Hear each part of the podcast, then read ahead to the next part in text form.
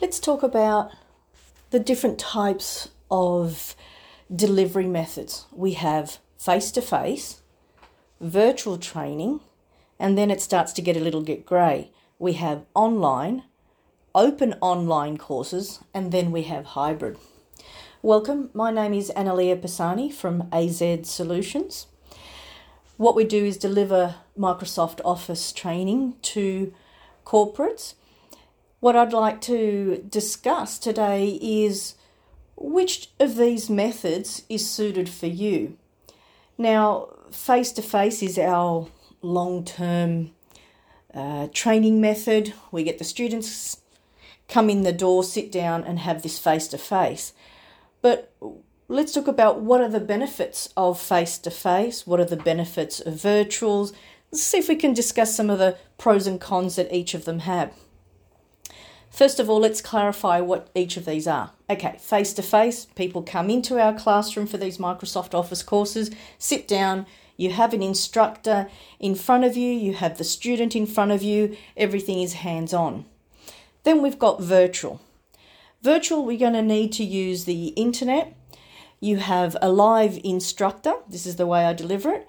So, with um, the live instructor, the students are in their own environment at their own place of business or home and logging in via the internet. The training session is happening live. That's what I call virtual training session. Now, then there's the term online. Online is again over the internet, but my interpretation of that is that it's self paced learning. So when it says you're doing a course online, you're doing it via the internet, but and you're given the materials and then you go off and follow step by step, watch videos and so forth. Then there's open online courses. So, what's this open? So, my interpretation of that is that it's about an e learning system. Now, when you say e learning, basically electronic system, so it's some way of learning over the internet but it just means you're using lots of different um, tools. So it could be a mix. Um, it's usually for large volumes of people getting um, through the process at a time. Uh, you get to collaborate with other uh, others who are doing the same course, and then there's hybrid. So hybrid is both online and in person. So hybrid, for me, delivering Microsoft Office courses is when I have, um, I go to the client's premises, I have students in front of me, so I could have six to 10 students in front of me, and I could also have um, another two or three or more students um, logging in via Zoom or Teams or whatever method that they like. So they're the different methods. Now, the face to face, at the moment, I'm still getting uh, people who are still quite keen on doing face to face. For me, face to face means that you have the students in front of you. You, I think you can keep them a bit more engaged um, because you can read their body language. Um, body language is very subtle, so you're reading people's eye contacts, you know, whether they're clicking or not clicking or double clicking on the mouse. Um, you know, whether they're fidgeting, you know, by the way and their tone of voice of how they respond. All of these is, you know, a different interaction um, for delivering or for, you know, attending these courses.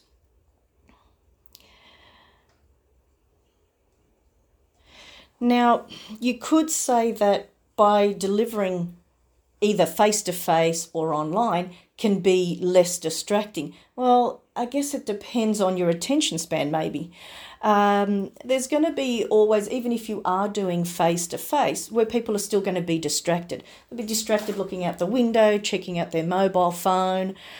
But when you're doing it virtually, um, maybe you might think, okay, well, maybe they're more focused because, or, or less focused. So, yeah, look, just, you know, you can read it in um, either positive or negative way.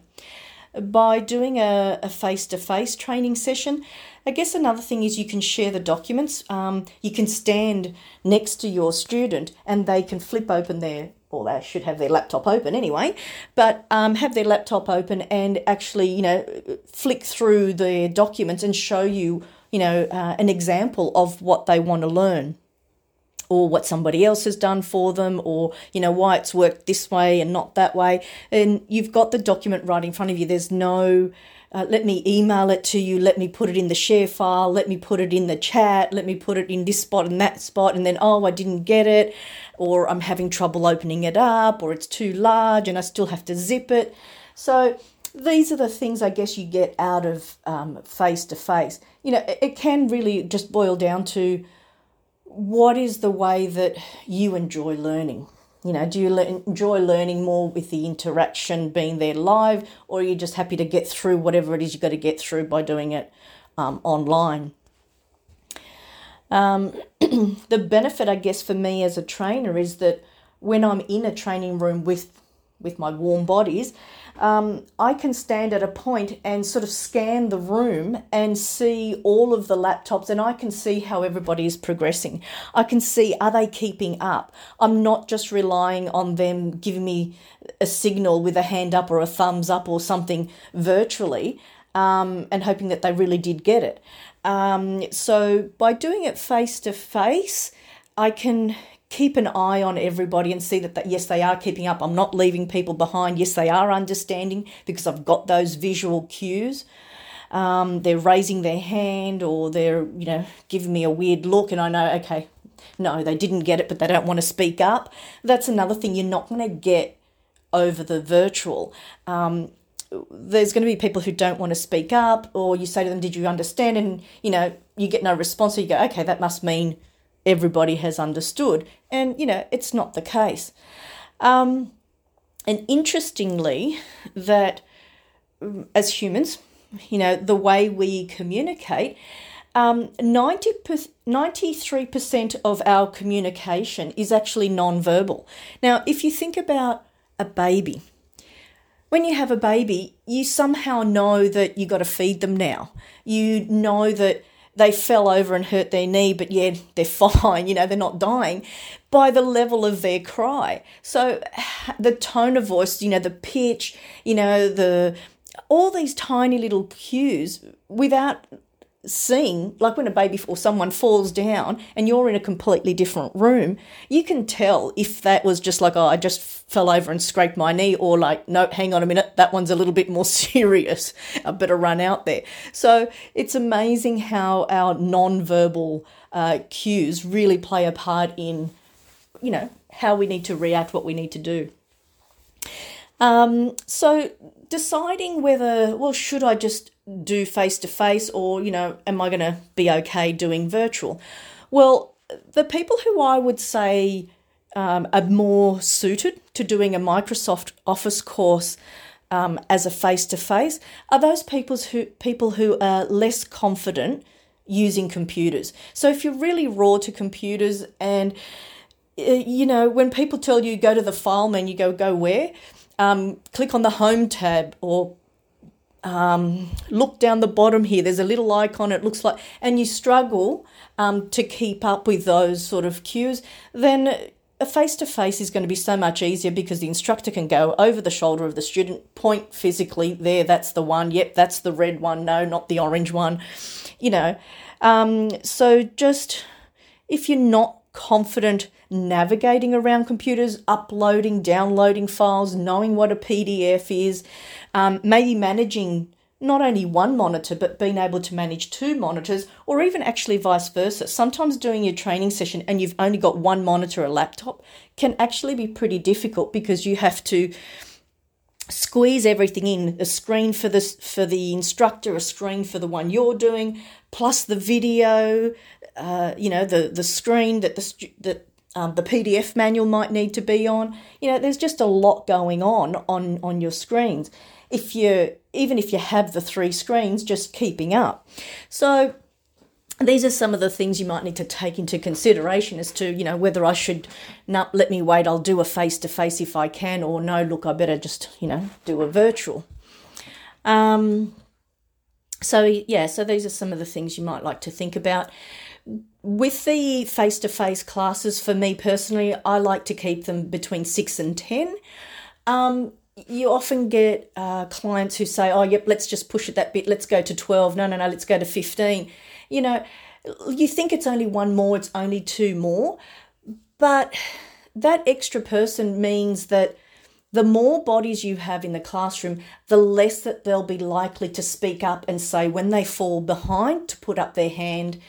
Um, the less likely that they'll say, I don't really understand this. Um, the smaller, the more quaint, cozy you keep the class. That's why I think six is my special number. Um, I think the more you, benefit you get out of a face to face in Microsoft Office training circumstances. Now, the next one is virtual. Um, Look, virtual, of course, has its place, and it's of course it still works for a lot of people. What I want to run through with you, though, is a list of uh, some of the things that you might need to keep an eye on, and that's your technology.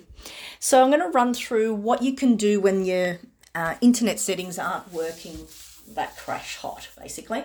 So one of the things you can do is um, try and plug in directly to your modem um, if you can. Now, of course, if you're in a home scenario, that's going to be a lot easier to do than if you are in a business environment. Um, but that's certainly something that you can do.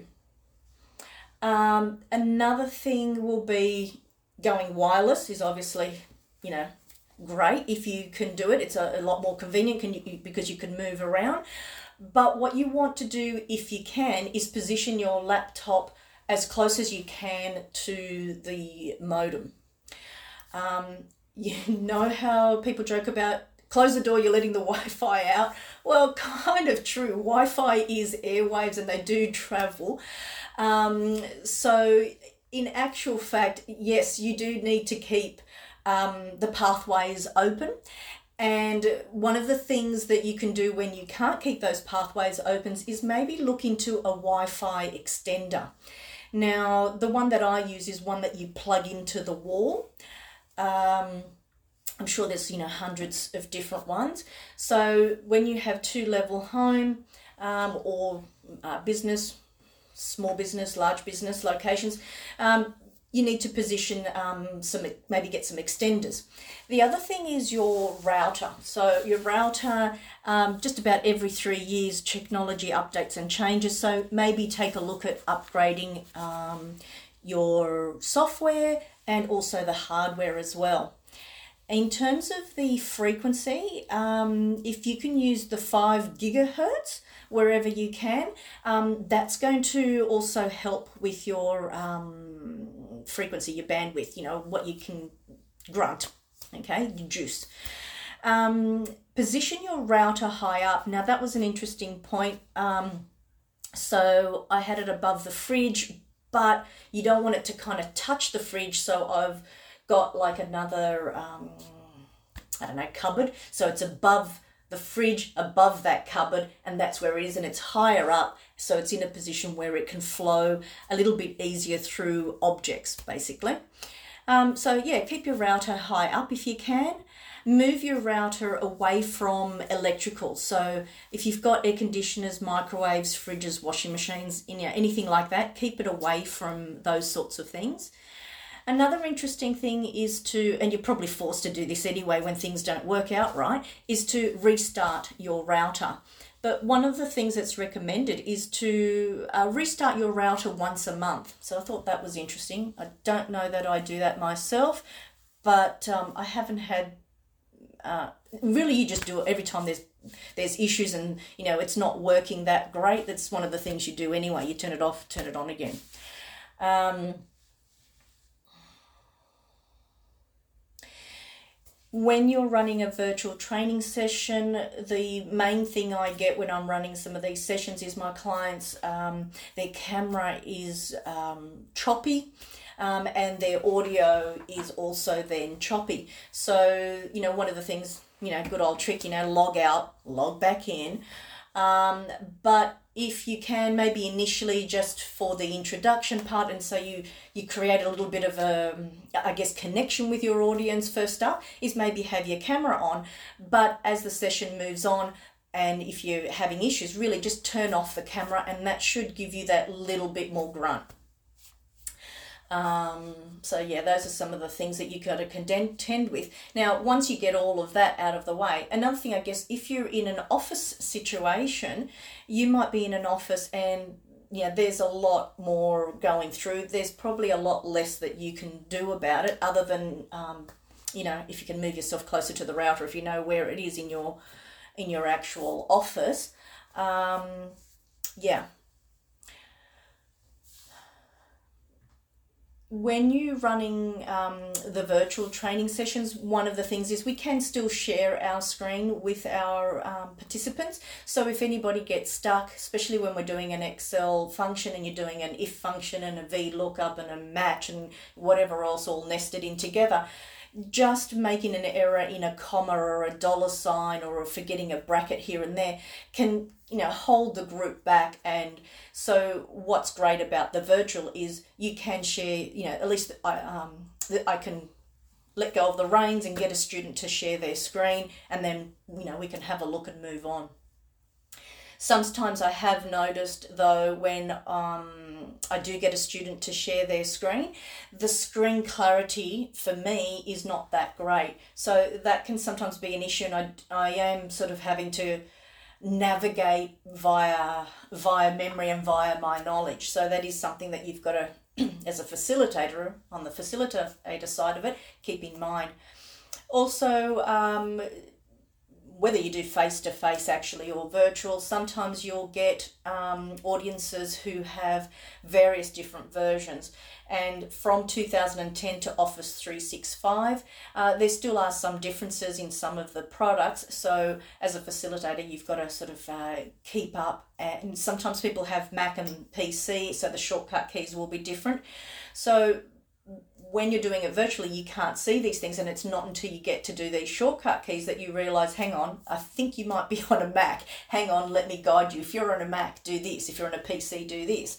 When you do this face to face, you can literally they fire up the the product, the laptop. You can tell whether it's a you know um, a PC or a Mac, so you can jump in and deal with those things straight away. So these are some things to do. Now, who uh, the virtual is suited to is if you have a client who has um, um, operates out of different states or even different countries, doing it virtual might be your only option. Um, also, if you don't have the numbers in one state and another, so if you only have two students in one state, five students in another, you know, it's not feasible enough to have two different sessions. So it's a great way of amalgamating. So doing that virtually um, can work out really well. Uh, the self paced learning, well, that's going to work out really well for people who are a bit quicker than others, have different background knowledge on the subject that they're about to attend. So, being able to say, let me just do it at my own pace and be able to go that little bit faster than everybody else, um, that's where that self paced, you know, e learning, online learning um, would come in handy.